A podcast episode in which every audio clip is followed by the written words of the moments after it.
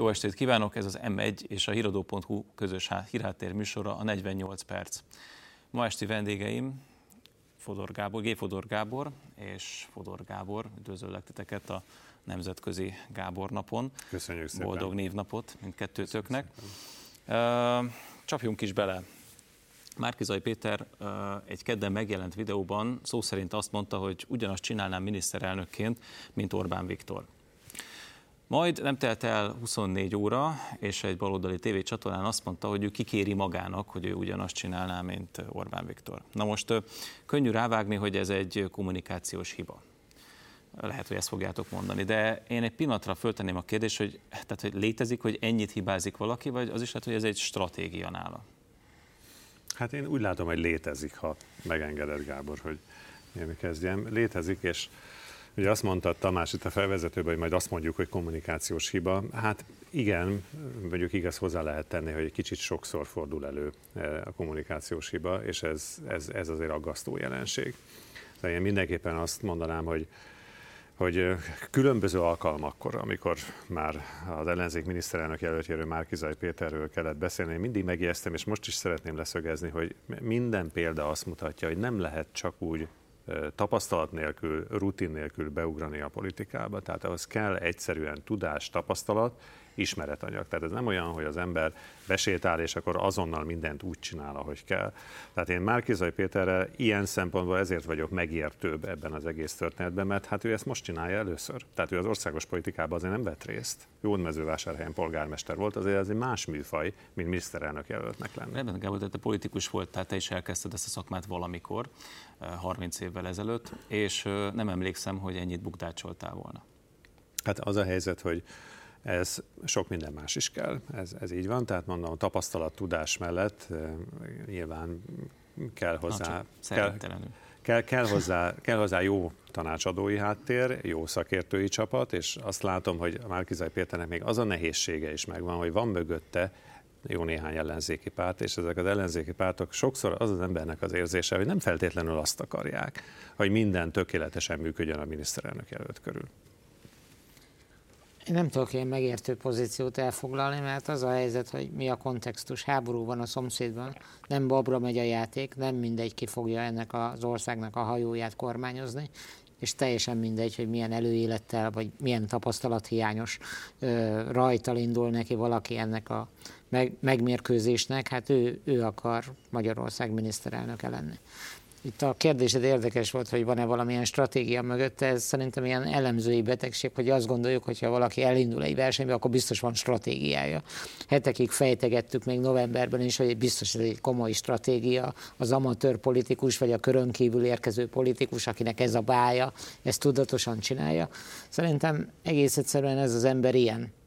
Ami a szívén, az a száján, egy nappal ezelőtt azt gondolta, most azt gondolja, és a kettő között nincs koherencia.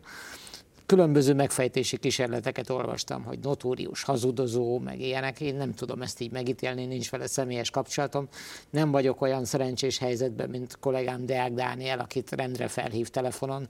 Ez is egy érdekes stratégia lehet, hogy elemzőkkel telefonálgat. Tehát nem tudom, nem akarom elviccelni a kérdést, mert mondom, komolyan indítottam ezt a gondolatmenetet, hogy háború van a szomszédunkban, ez egy, ez egy konfliktusos helyzet, és egyáltalán nem mindegy, hogy ki lesz Magyarország miniszterelnöke. És ezért nem tudom mentegetni, meg nem tudok megértő lenni egy olyan, nem tudom, versenytársal vagy riválissal szemben, aki, aki ilyen minőségű teljesítmény nyújt. Szerintem, és azt hiszem egyetértünk ezzel, hogy van ilyen, hogy politikusi szakma, van politikai tudás, kellenek hozzá képességek, tapasztalat, sok minden más, és ez nem megengedhető, ez nem fér bele. És ahogy látom a kutatásokat, ezt az emberek értik, látják, ösztönszerűen tudják, hogy itt valami, valami nagyon nem stimmel ennél az embernél. Igen, szóval az a helyzet, amit a, amit a Gábor mond, és amivel kezdte a háború, Szóval szerintem ez helyezi más dimenzióba az egész történetet, mert a magyarázkodás, a rendszeres magyarázkodás, amire te céloztál Tamás, hogy délelőtt más hallunk és délután mást hallunk, az valóban szerintem köthető, és ugye én itt mondtam nektek, hogy én megértő vagyok ebben a dologban, köthető szerintem ehhez a tapasztalatlansághoz és a rutintalansághoz, viszont a választásokon pont egy ilyen helyzetben az emberek szerintem azt mérlegelni fogják, hogy egy háborús helyzetben mi az és ki az, aki, aki nagyobb stabilitást és biztonságot tud adni, és ez biztos, hogy egy gyengeség e tekintetben a magyarázkodás. De nem lehet, hogy azért ilyen zűrzavaros a kirakat, mert mögötte a voltban nincs rend. Tehát nem arról van szó, hogy ezek a mondatok azért jönnek ilyen fésületlen és kuszák, kuszán, mert egész egyszerűen Márki Zaj mögött nincs rend. Hát az egyik párt ezt Vagy mondja, van. a másik az... Tessék? Vagy Márki Zaj Péter Ben. ben. Egész hát pontosan. ezt most nem akartam itt idehozni, mert ez ugye a pszichologizálás irányába viszel, de hogy tehát nincs rend az ellenzéki fejekben, hogy tulajdonképpen mit is akarnak csinálni gondolom lökik őt erre is, arra is, ő is gondol valamit a világról, lehet, hogy többféle dolgot is, és akkor kijön ez a, kijönnek ezek a nagyon-nagyon kuszamondatok. Tehát csak arra akarok rá világítani, hogy mi mindig úgy beszélünk erről, mint hogy ez egy kommunikációs probléma lenne. Hát szegény esetlenül fogalmaz. Egyébként való igaz, tehát egy háborús helyzetben ez nem megengedhető, mert minden szónak oltári nagy jelentősége van. De az ember mégiscsak kicsit olyan bagatelizálva azt mondja, hogy jó, hát nem, nem, nem annyira ügyesen fogalmaz. De hogy itt nem lehet, hogy a politikájának az eszenciájával van a probléma? Azt mondtad, amikor itt közbevágtam, hogy Márkizaj Péterben lehet a hiba, hogy ezt uh-huh. hagyjuk ezt a vonalat, mert ez pszichologizálás. Én csak részben gondolom így, nem akarok pszichologizálni, nem értek hozzá, hanem a gondolatok rendjére utaltam. Tehát ha a gondolatok zűrzavarosak, ha nem tudja egyébként, hogy mi a helyzet, ki ő, honnan, hova akar eljutni, mi az ország állapota, mi a nemzetközi rend, ebben nekünk milyen mozgásterünk van, mit lehet tenni és mit nem lehet megtenni. Az egyes lépéseknek milyen következményeik vannak, vagy milyen nem szándékolt következményeik vannak. Ez a gondolatok rendje az én értelmezésemben. És ha a gondolatok rendetlenek ebben a ebben a helyzetértékelésben, meg a cselekvések rendjének a kijelölésében zűrzavar van, akkor a nyelv is, a mondatok is zűrzavarosak lesznek. Egyetértek azzal, hogy ez nem kommunikációs probléma, nem az a baj, hogy esetlenül fogalmaz vagy hogy beszélhetne szebben, vagy használhatna választékosabb módon olyan kifejezéseket, amelyek lenyűgözik a fület meg a szívet. Nem erre gondolok, hanem arra gondolok, hogy itt egész egyszerűen a politikai tudással, a helyzetértékeléssel, a cselekvés kijelölésével, a következmények számbavételével, veszélyek mérlegelésével, ezzel van probléma. Hát én is látok komoly tartalmi problémákat, és akkor én hadd kanyarodjak oda vissza, amit a Tamás felvetett, hogy ezen túlmenően, amit most a Gábor megvilágítottál, ezen túlmenően azért ott van az a másik probléma is, amire viszont a Tamás utalt, hogy, hogy több párt van, mégiscsak már Kizaj Péter mögött, és a több párt ott nehéz sokszor közös nevezőre hozni bizonyos ügyekben. Mondjuk én nem látom, és nem látom ezt csak egyértelműen, nem csak a... volna egyetérteni. Ez így van, mert ez egy konkrét helyzet volt, így van, amire ráadásul egy, egy súlyos és, és komoly helyzet, amire kell tudni valamilyen politikai reakciót adni, és ez, ez, ez lényegében eltűnt, ahogy az előválasztás utáni helyzet is valahogy eltűnt a semmiben. Szóval ezek biztos, hogy politikai és tartalmi hibák, de az is igaz, hogy, hogy nehéz ezeket a pártokat sokszor közös nevezőre eh, hozni, megtalálni a közös hangot velük.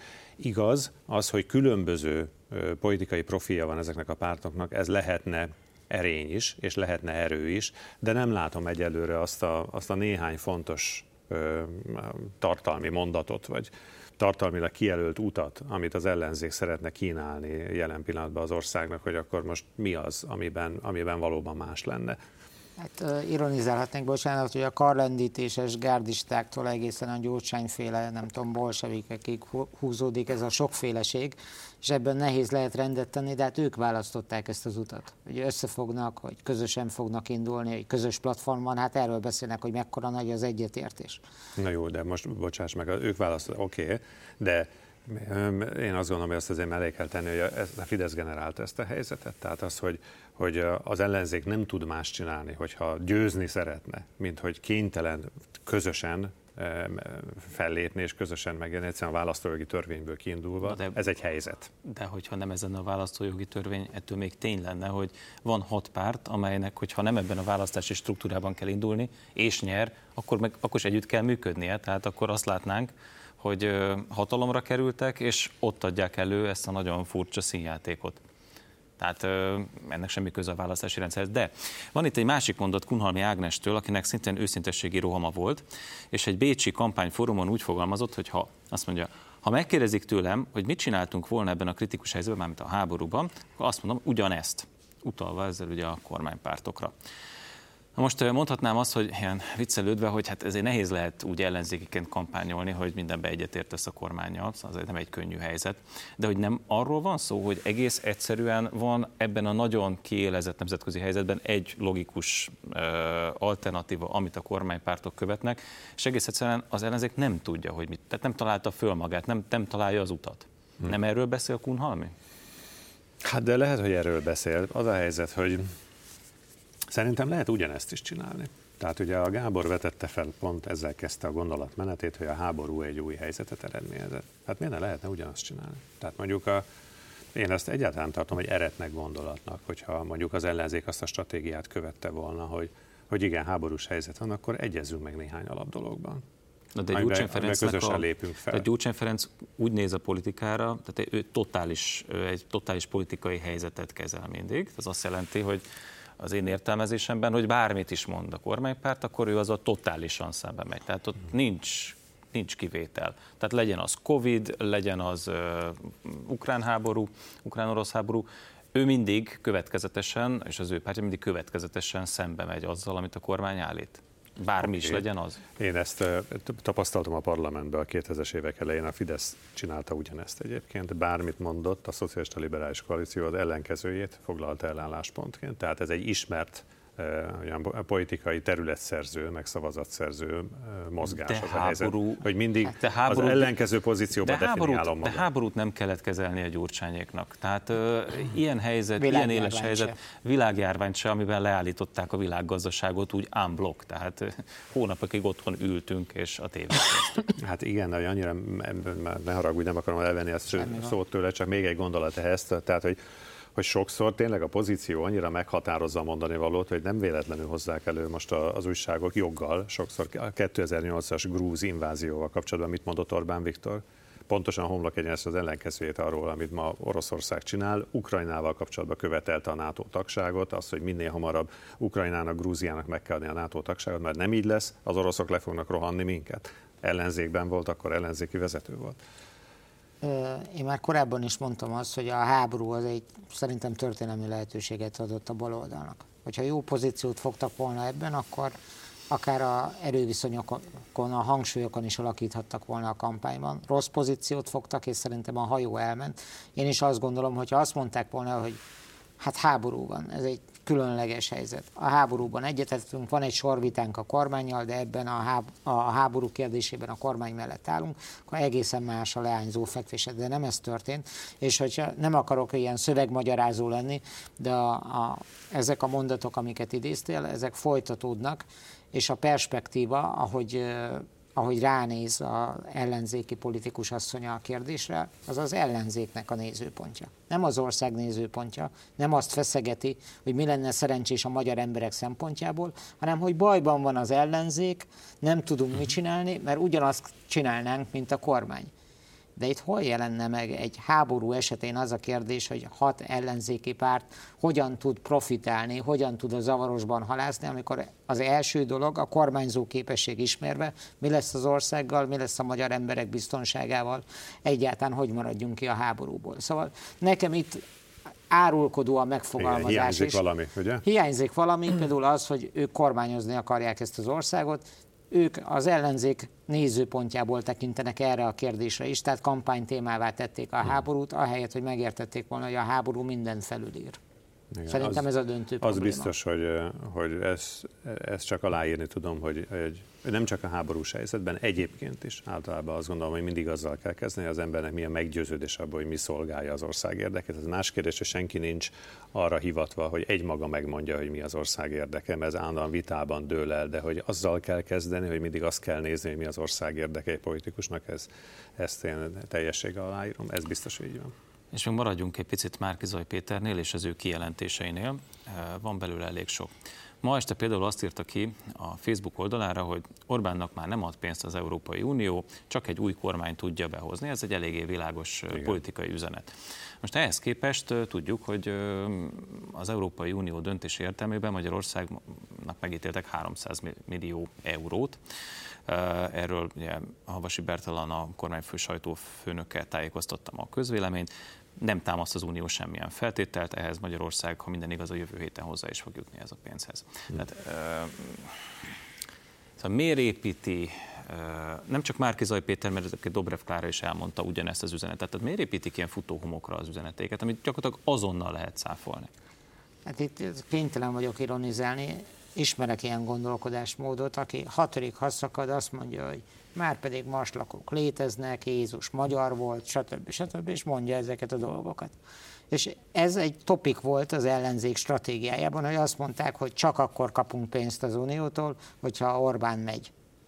És fel sem érték annak a realitását, hogy mi történik, ha megváltozik a helyzet. Mert megváltozott a helyzet. Háború van, Ukrajnából menekültek jönnek Magyarországra, Magyarország segít, és esetleg Brüsszel magatartása is változhat. Erre a mérlegelésre nem terjed ki a stratégia készítés. És így megint csak magukból csinálnak nevetséges figurát a politika színpadán, mert hajthatatlanul, keményen és következetesen hajtogattak olyasmit, aminek az ellenkezője történt meg. És most ott állnak, hogy hogyan fogják megmagyarázni a bizonyítványt. Ezeket hétköznapi nyelven öngolnak nevezik, de szerintem ezek elkerülhetőek. Tényleg egy más helyzet van. És valóban itt ilyenkor egyszerűen át kell gombolni a stratégiát, vagy a mondani valót. Tehát ez nem történt meg szerintem Csak ebben a egy példát erre, hogy amikor előálltak már Kizaj Péterék a programjukkal, már kitört a háború, és azt a programot mutatták be, amit még a háború előtt készítettek. El. Igen, szóval ilyenkor szóval... Kell, kell egyszerűen gyorsan reagálni, és ehhez a témához azért hadd tegyem hozzá azt, hogy szerintem figyelemre méltó, és érdemes szerintem ennél pillanatra elidőznünk, hogy a miniszterelnök levelet írt az Európai Uniónak. Ugye ez egy önmagában egy érdekes dolog. Miért ír egy miniszterelnök egy levelet? Nagy valószínűséggel gondolom én, nem ismerve mondom pontosan a hátteret, de ismerve az, hogy hogyan történik ez a politikában, hiszen láttam ezerszer. Szóval ezek általában úgy szoktak megtörténni, hogy a háttérben vannak tárgyalások. És a tárgyalások, ha olyan eredményre jutnak, hogy érdemes megírni egy levelet, mert nagy valószínűséggel abból lesz eredménye, akkor általában ezt a levelet megírják akkor nem szoktak levelet írni, ha nem érdemes.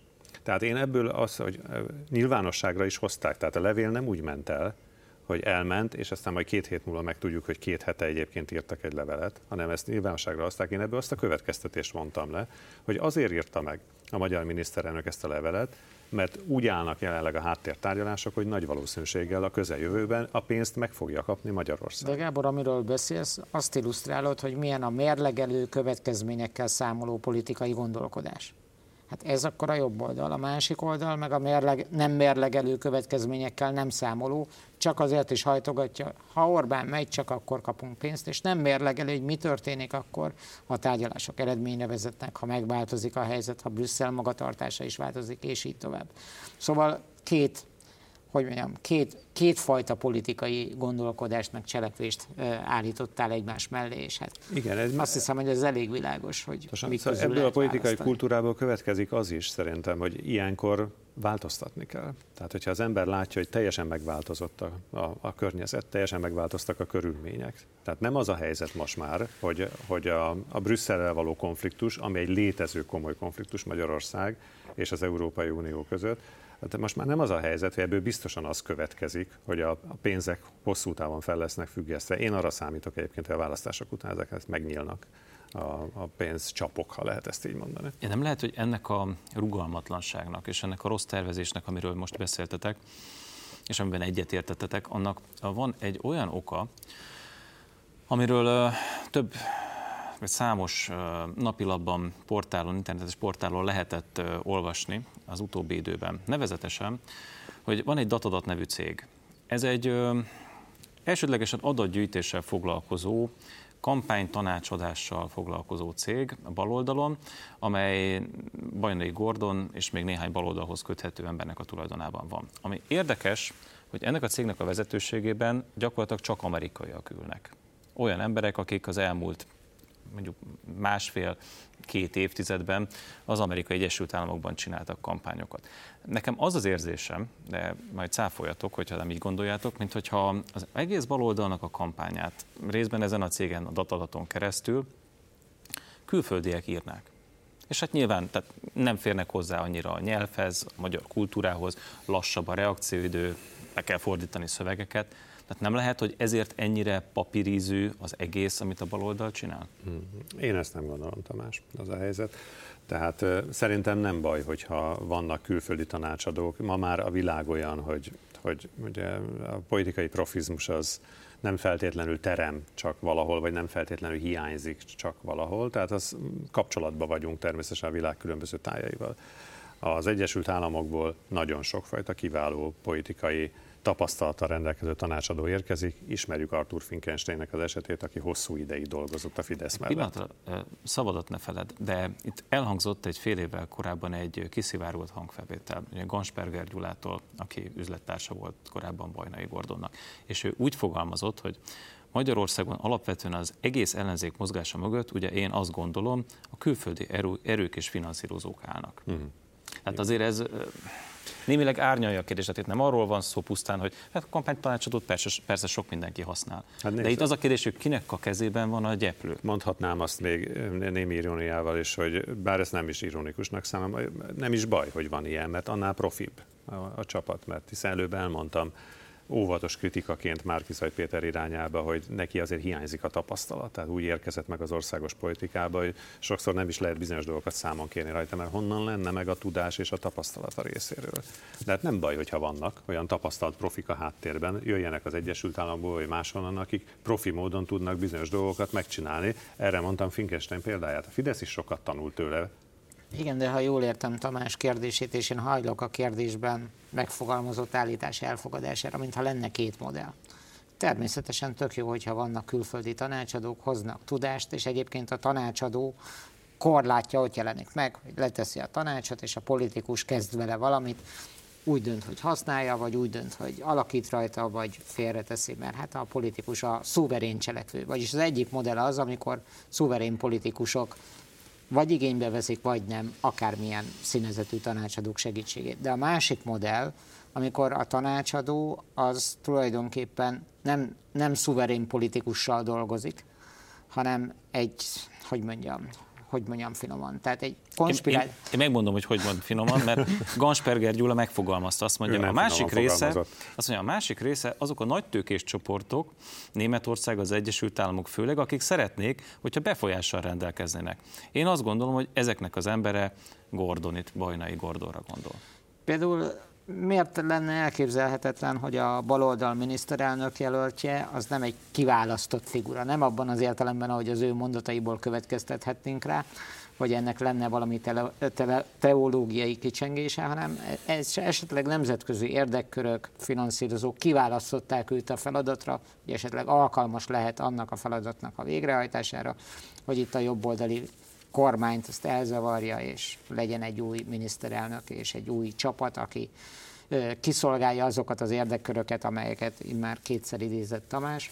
De egyébként azért hajlok erre, mert hogy azok a mondatok, az a nézőpont, amit képviseltek a kampányban, nekem az az érzésem volt, hogy ez direkt amerikai demokrata áthallás. Hmm az a nézőpont, ami megjelent a háborúhoz való viszonyban, az nem magyar nézőpont, nem a józanész nézőpont, hogy maradjunk ki. Hát a magyar néplélek azt akarja, hogy legyen béke, legyen biztonság, hagyjanak nekünk békét. Ez nem a mi háborunk, hanem Amerika nézőpontja. Uh-huh. Vegyünk részt, tegyünk igazságot, büntessük meg Putyint, és így tovább. Itt most félbeszakítom a beszélgetést. Egy rövid szünetet tartunk, de a beszélgetést a hírek után folytatjuk ugyanitt az M1-en és a hírodó.hu-n. Tartsanak velünk a második részben is.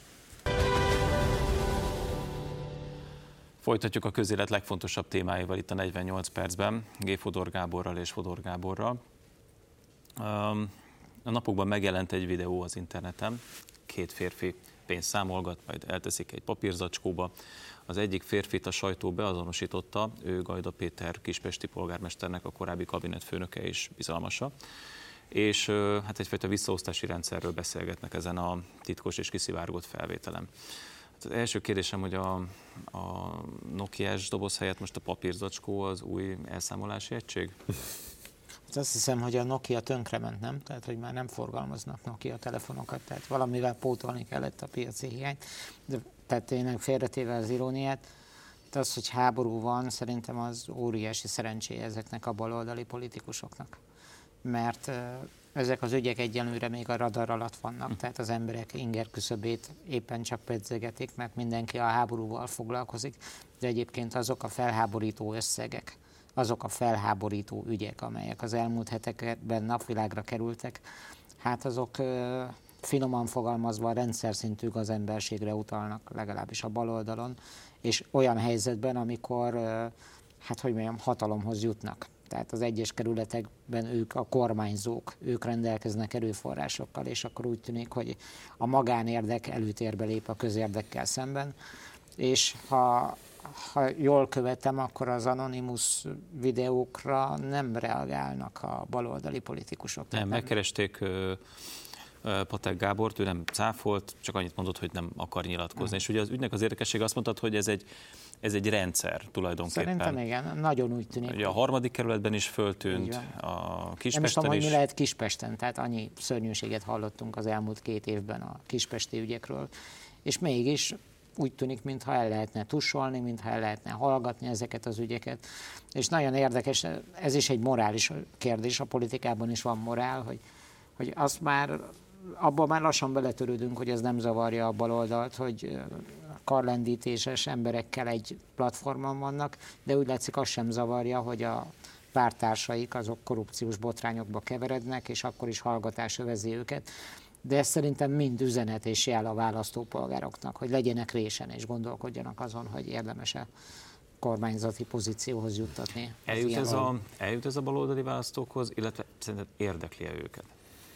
Hát azt hiszem, hogy kevéssé. Tehát olyan tekintetben, hogy, hogy tényleg a háború átír mindent. Tehát valóban ugye te azt a kifejezést használtad, Gábor, hogy a radar alatt van ez a, az ügyhalmaz. Hát, én, most minden az én alatt is így van. látom. Így van. Tehát ezek egyszerűen nem, nem jutnak egy olyan szintre, hogy átüssenek egy olyan inger küszöböt, ami, ami alapján ezek valóban ügyé tudnak válni, politikai ügyé tudnak válni. Ha nem lenne a háború, akkor valószínűleg nagyobb ügy lenne belőlük. A másik, amit te kérdeztél, Tamás, hogy annyira mindenki a saját világában él, hogy, hogy egyszerűen, ez, ez, szerintem már mindenki a jobb oldal is így könyveli el, hiszen azért ne felejtjük el, a korrupció, ugye az nem oldal specifikus, mert van Völner ügy, ugye a Matolcsi Ádámnak a tudom, a mai cikkekben megjelent közpénzfelhasználása, tehát a jobb oldalról is jönnek elő, esnek elő csontvázak, ha úgy tetszik a szekrényből de a, a, valahogy azt látom, hogy úgy, úgy egyre inkább ö,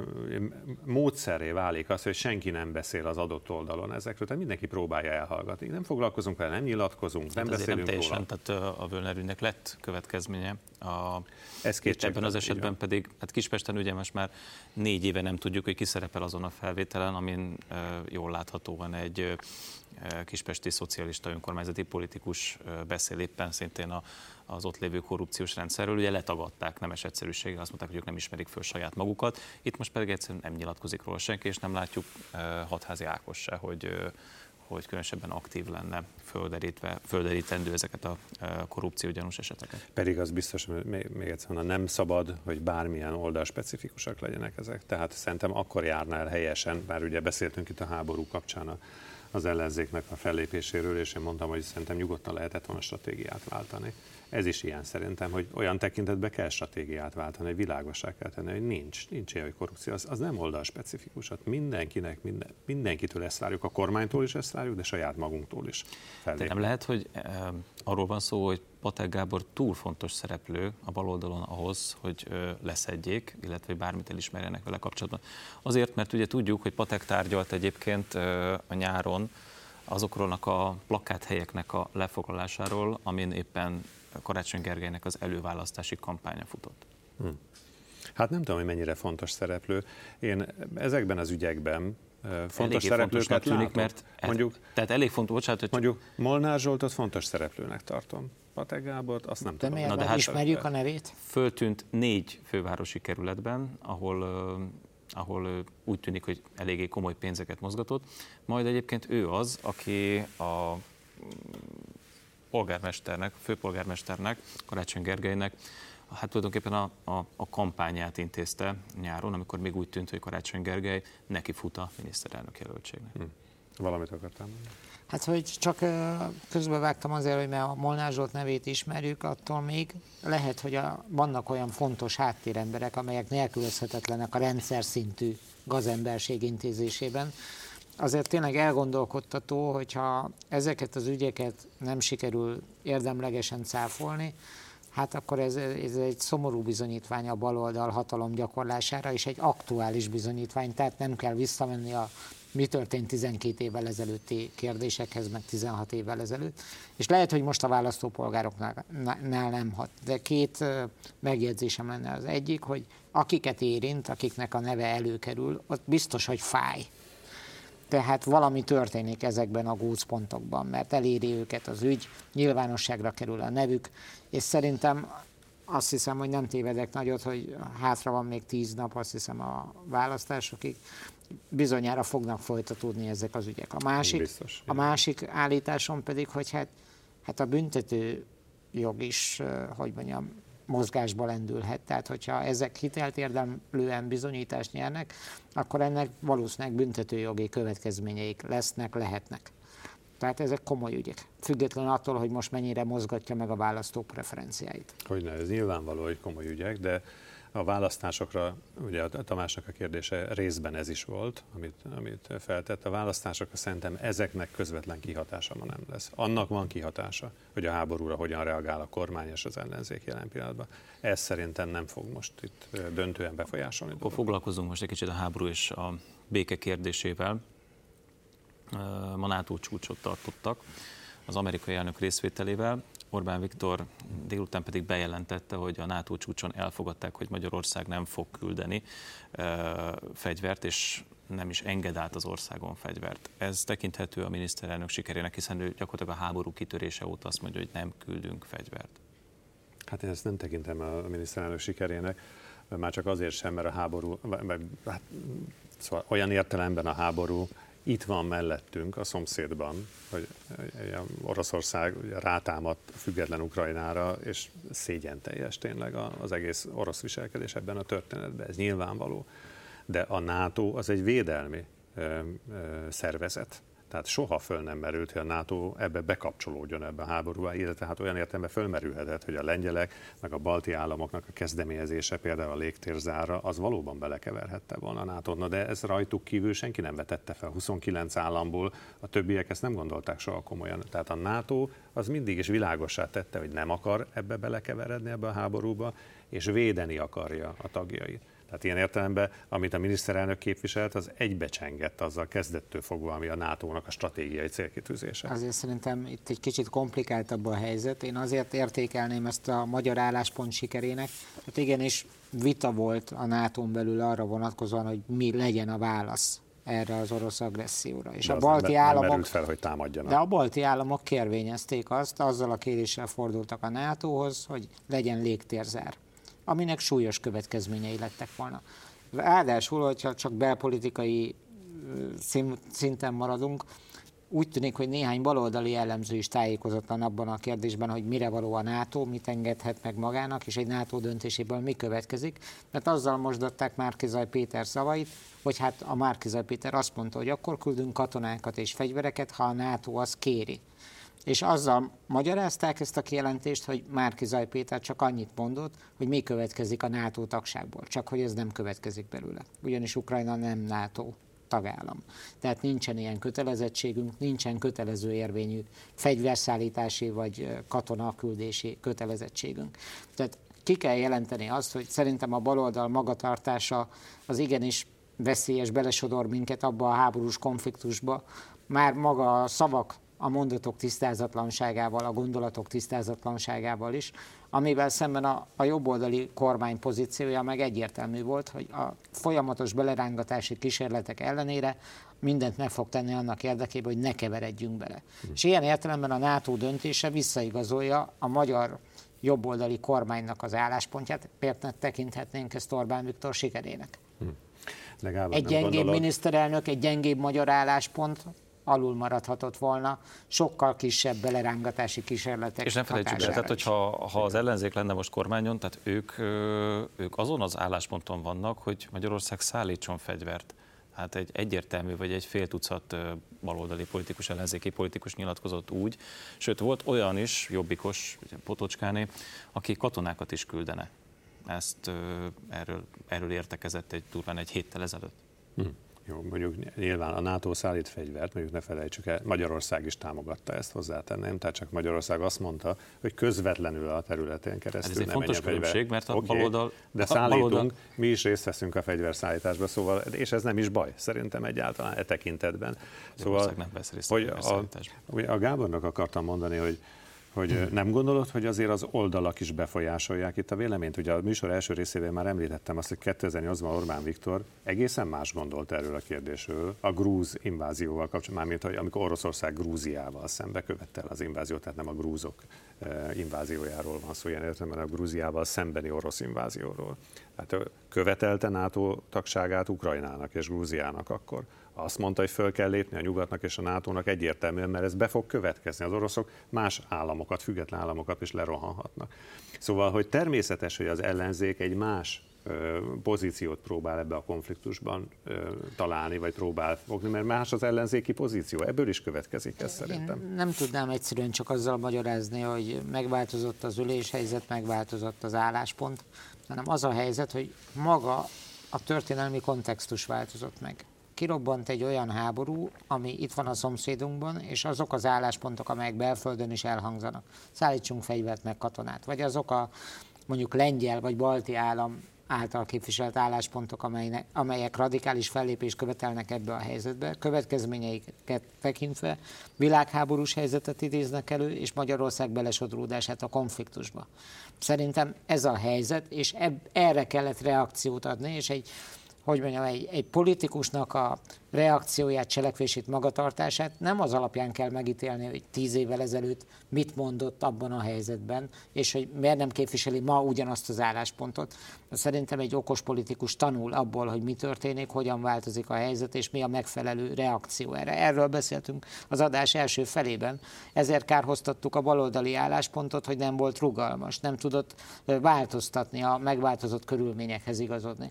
Szerintem az egy politikusi erény, hogyha valaki felméri, hogy ebben az adott helyzetben mit kell tenni. Nekem a politikai cselekvés arról szól, hogy itt és most mit kell tenni, és ebből mi következik, illetve mik a nem várt következmények, amelyeket ki kell védeni. Igen, és itt a csúcs találkozóknak ugye még nincs vége, ma volt NATO csúcs találkozó, holnap pedig részben már el is kezdődött a EU csúcs találkozó lesz, kint vannak az állam és kormányfők.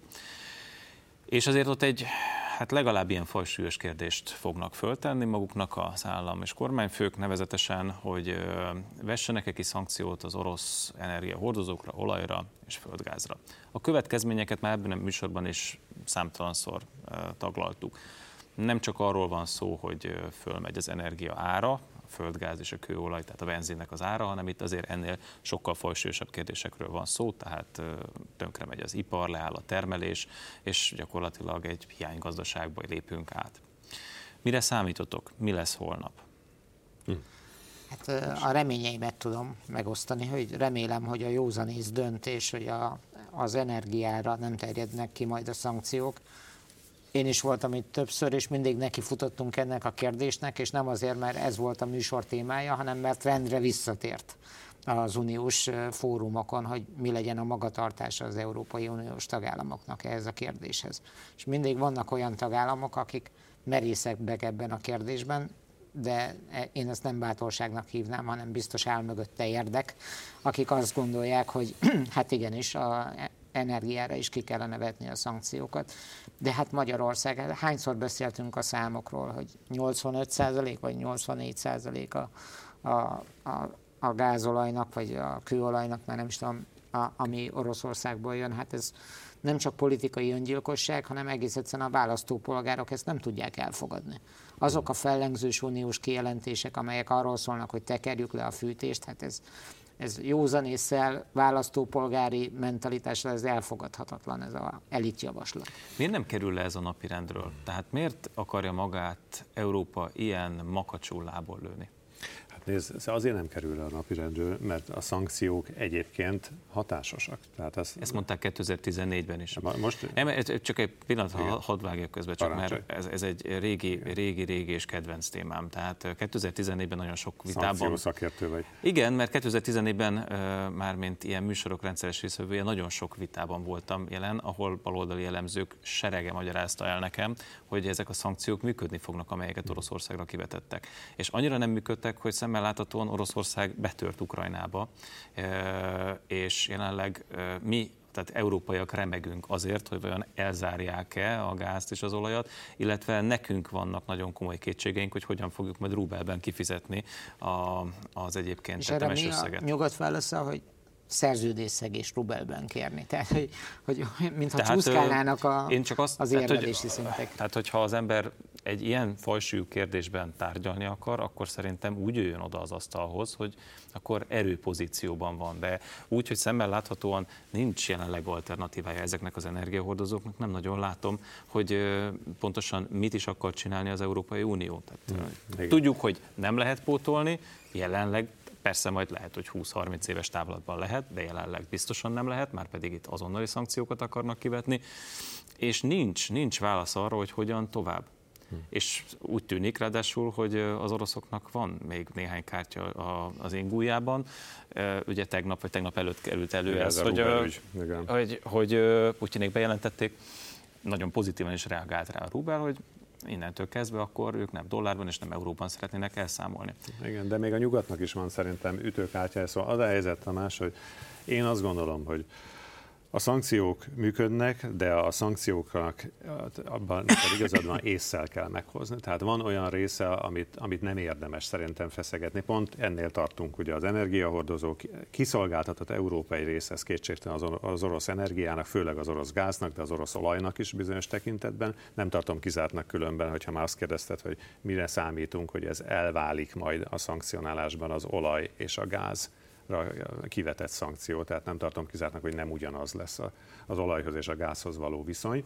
De visszakanyodva erre, a nyugati szankciók azért működnek, mert mit csináljunk más? Tehát mit csináljon a, a nyugati világ? Lőjön rakétát Oroszországra? Vagy mondja azt, hogy hát semmi baj, lerohantátok Ukrajnát, tehát ez, ez szuper, tényleg, hát ez a legklasszabb dolog, amit lehetett csinálni. Hát nyilván, hogy, a profilképünket a Facebookon, nyilván, ez nem, nyilván, hogy szankciókat válasz. kell életbe léptetni, és ezek a szankciók fájnak Oroszországnak. Ezek már szemben a krímivel, ami az is fájt valamennyire, de nem annyira. De, de a német állampolgároknak fáj. nem fog fájni, hogy nem de lesz fűtés. Az is, az is fáj. De az hogy fogja megmagyarázni a német kancellár de, de itt vannak, itt még szerintem a nyugatnak vannak ütőkártyái a kezébe, tehát ez egy, ez egy olyan kérdés, amit hosszú távon biztos, hogy meg kell oldani az Európai Uniós függést, ez már számtalanszor fölmerült, az Uniónak ugye jó néhány tagállama van, sajnos mi is ezek közé tartozunk, akik függünk az orosz energiahordozóktól, és az biztos, hogy ez végképp az asztalra tette ezt a kérdést, hogy ez hosszú távon tovább így nem lehet, mert Oroszország megbízhatatlan partner, mert a nemzetközi szerződéseket, nemzeti jogot, nemzetközi jogot megsértve képes fellépni, lásd most egy független országot lerohanni. Rendben van, csak az a helyzet, hogy itt és most van háború, amiről beszélünk, hogy tíz év múlva esetleg hogyan lehetne enyhíteni az energiafüggőségen különböző technológiák segítségével.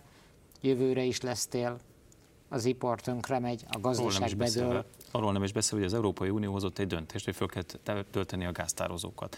Most abban ne is menjünk bele, hogy ezt már meg lehetett volna tenni tavaly nyáron is, mert ugye akkor ürítették le a nyugat-európai gáztározókat kritikus szint alá, ezzel rendkívül kiszolgáltatott átéve a kontinenst. De most ezt hagyjuk is. Üm, ugye, tehát döntés született, hogy föl kell tölteni ezeket a gáztározókat egy pokoli magas áron fogjuk megvásárolni majd most ezeket a, ezt a gázmennyiséget, vagy legalábbis a nyugat-európai államok, mert ugye a magyar gáztározók föl vannak Igen, töltve. Töltöttek. Tehát ebben ö, eléggé gondosan járt el a magyar kormány. A másik probléma ugye, hogy a nyugat-európai gáztározók nincsenek is a nyugat-európai kormányoknak a kezébe. Ugye halka jegyzem meg, hogy a magyar kormány ugye visszavásárolta egyébként az oroszoktól a, a magyar stratégiai gáztározókat.